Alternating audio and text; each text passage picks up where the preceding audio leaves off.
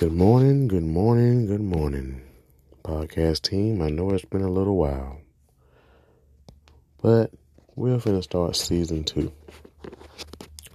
Today, our season two is going to be talking about why we can't wait on God. We'll be coming from the scriptures, James one, two through eleven. And we got to understand that we have a purpose. But our purpose only involves God. James two, James one, two through eleven reads as this. Consider it nothing, this Amplified version. Consider it nothing but joy, my brothers and sisters, whenever you fall into various trials. Be assured that the testing of your faith through experience produces endurance, leading to spiritual maturity and inner peace. And let endurance have its perfect result and do a thorough work so that you may be perfect and completely developed in your faith, lacking in nothing. If any of you lacks wisdom to guide him through a decision or circumstance, he is to ask of our beloved God, who gives to everyone generously and without rebuke or blame, and it will be given to him. But he must ask for wisdom in faith, without doubting. God's willingness to help, for the one who doubts, is like a billowing surge of the sea that is blown about and tossed by the wind. For such a person ought not to think or expect that he will receive anything at all from the Lord, being a double-minded man, unstable and restless in all his ways, in everything he thinks, feels, and decides. Let the brother in humble circumstance glory in his high position as a born-again believer, called to the true riches and, and to be the heir of God. And the rich man is to glory in being humbled by trials, revealing human frailty. Knowing true riches are found in the grace of God, for like the flower of the grass, he will pass away. For the sun rises with a scorching wind, and the wind withers the grass. Its flowers falls off, and its beauty fades away. So too will the rich man, in the midst of his pursuits, fade away. We're going to talk about being real with God. We are living such a robust life. And now we're going through these stages of the pandemic through twenty twenty. People think that it was just so horrible, unexplainable. People are so confused. People are wondering why, what happened, what caused this, who's to blame. We worry about the wrong things too much. In this topic, when it says why we can't wait on God, because we got to know too much. We knows it. If we don't have enough info, we don't want to wait on it. We don't want to follow it. We don't want to just believe it's going to be okay. We want to automatically just panic. When we go into these modes of right now, they reveal the worst of all things that's happening on the news, the internet, the media.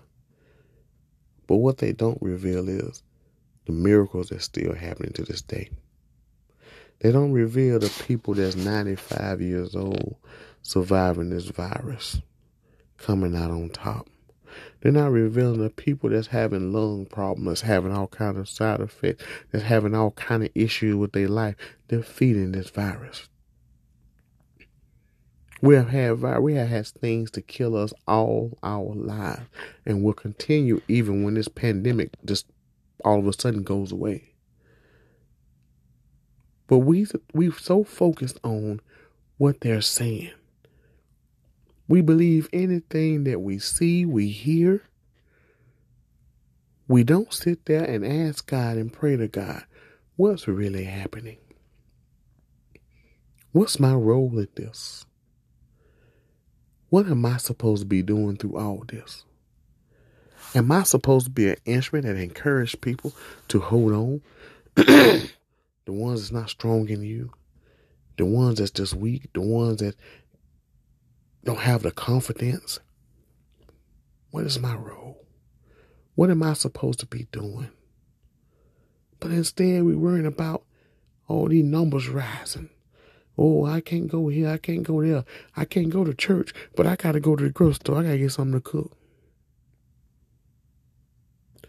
So many churches are closing.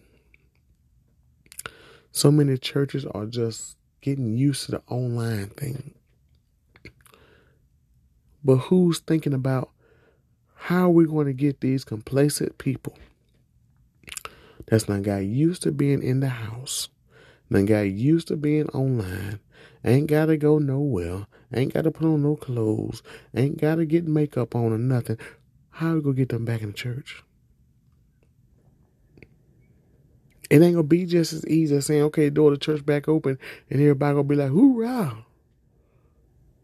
We don't live in that kind of world no more. People don't love God like that. But we got to ask ourselves, did we make the right decision when we didn't wait on God? All believers know that you didn't. And I'm not talking about just church doors closing, waiting on God in general, on anything that you have done in your life, anything you're doing right now. See, we never know how strong we really are until we're faced with something. Adversity, a mountain in our life, circumstances, situations, just abruptly just rush themselves in, unaware, not ready, catch a, just catch you off guard, out of the blue. Your response shows your maturity level in God. We have to grow up. There's no doubt in our mind. We have to mature. But then we also got to know, is God Lord and Savior in our life? First of all, we can say we love God. We can say we'll serve God. We can say we'll do all these things while things are going good. Get in a high spirit. You speak a bunch of empty words. God writes them down. Everything going good for six months. All of a sudden, God say, here you go. Here's a valley in your life. What you gonna do with it? Your job lay you off. God forbid, but for some reason your wife had to go on a part-time or something, or, or your wife not working. You went from making sixty and seventy thousand a year down to unemployment, or to twenty thousand. You got used to that lifestyle of making that good money. Then all of a sudden, things fall apart. Now this is the person that goes to church. It even pays their tithe and offering all the time. Faithful in giving, faithful to the ministry, saying all these things while it's going good. I trust God no matter what happens. Ain't nothing to turn me away from you, God.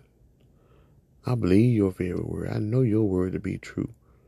Can't nobody tell me you ain't my provider. Can't nobody tell me, hey, that you won't sit there and no matter what, if you never give me nothing else again, God, you ain't got to bless me again. We speak all them kind of words. But when this situation arises in our lives,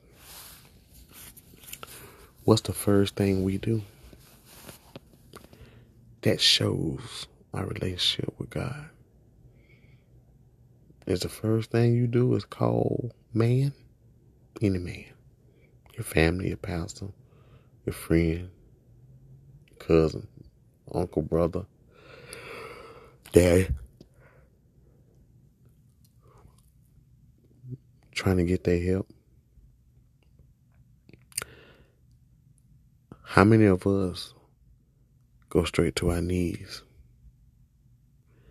and ask God, why did this happen? What's the purpose in this, God? Give God his word back. God, you know I've been faithful. You know I serve you, God. I know I'm not above going through something. I know sometimes we can get at a certain place and think we don't need God. And then we ask ourselves, where was our faith? Was our faith in the money we was making? Or was my faith truly in God? Remember the topic says, why can't we wait on God? But you go in God in prayer. You pour out your heart, you're crying, you, you're going through depression trying to hit, oppression trying to fall on you. And God don't say nothing. You come out of prayer frustrated. He still don't say nothing. Two or three weeks now went by and you still ain't heard God. You're getting worried. Why God ain't speaking to me? Our first response, what can I do to fix this situation? But we always told God we'll wait on him. But then we'll go into our own knowledge, our own understanding, trying to make something happen. And all along, God ain't said nothing to us. But he been sending nuggets through your child or your wife or even a stranger. But because it didn't come from a certain person, we didn't think it was God. When God gave us a word, if he used somebody like Noah that was drunk, God can speak a word through anybody or anything if he wanted to. Just because they may not be so anointed, so well known, so this and that, does not mean that God won't give you a sign. But we so focused on what happened, we missed a part on what we're supposed to be doing. God can really do things in our lives when we allow him to. God can really change or transform us when we allow him to be God in our lives. Our problem is we don't know how to let God be God. We don't know how to let God be Lord and Savior. Because we figure this crisis come up and he'd allowed it, but he can't get us through it or past it. Come on, y'all. We really got to understand that God does everything with a purpose. And we got to understand he only answers our prayers. So when a mountain come or a situation, circumstance come, we got to think back. What did we say to God? When did we say it? What did we speak unto our own lives? Our mouths get us in trouble because we speak a bunch of nothings. Don't think it means a hill of beans, but God is steady writing it down, saying, okay, okay, all right then. Ooh, you hold you super spiritual. And we don't realize how strong we really are and how close to God we really are until something come up in our lives and we're faced with adversity that's out of our control. So in this series, I pray it does something for somebody. It's do it for me. Because we got to learn to wait on God in everything that we do. It may be uncomfortable. It may be hard. It may be strange. It may be difficult in our own means or way of doing it. Remember one thing. When we get oppressed or depressed, it's because we done left God and went to our own understanding, trying to make things work. God said, take his yoke. It's easy. And his burdens are light. But cast your cares upon him, for he cares for us. How many of us can lay it at the altar? Get up, walk away from the altar, and never look back. Because the word and part of the series says, a double-minded man is unstable in all his ways. And it also says, not in this scripture, but another, when you grab a hold to the plow, the plow of God to till the land, and if you just look back, you're not worthy of the kingdom because you're double-minded. You can't focus on God. You got to focus on too many things. So always remember, when we're going forward in God, and we just attempt to look back at what we told God we was going to leave him, and try to hold a plow with one hand and our issues with another, we're unstable in all our ways, and we're not fit for the kingdom. So as these series come out, think to yourselves and think back on what's done happened in your life. Why we couldn't wait on God. What was the one niche that kept us from trusting and believing in God? What was the one thing? It may have been four or five or six, but what was the one main thing that kept us from trusting God? When he gave us a word and told us he would go take care of us, when he told us he was there for us, when he told us he would be our provider, when he told us he would love us unconditionally, what stopped us from believing what God said is true? But you go to church every Sunday. You do everything. You do you you faithful to the ministry. You you faithful to what God has given you. But have we been faithful to God? Mm. We can do things that's in front of people that's going to show that, hey, I'm doing it.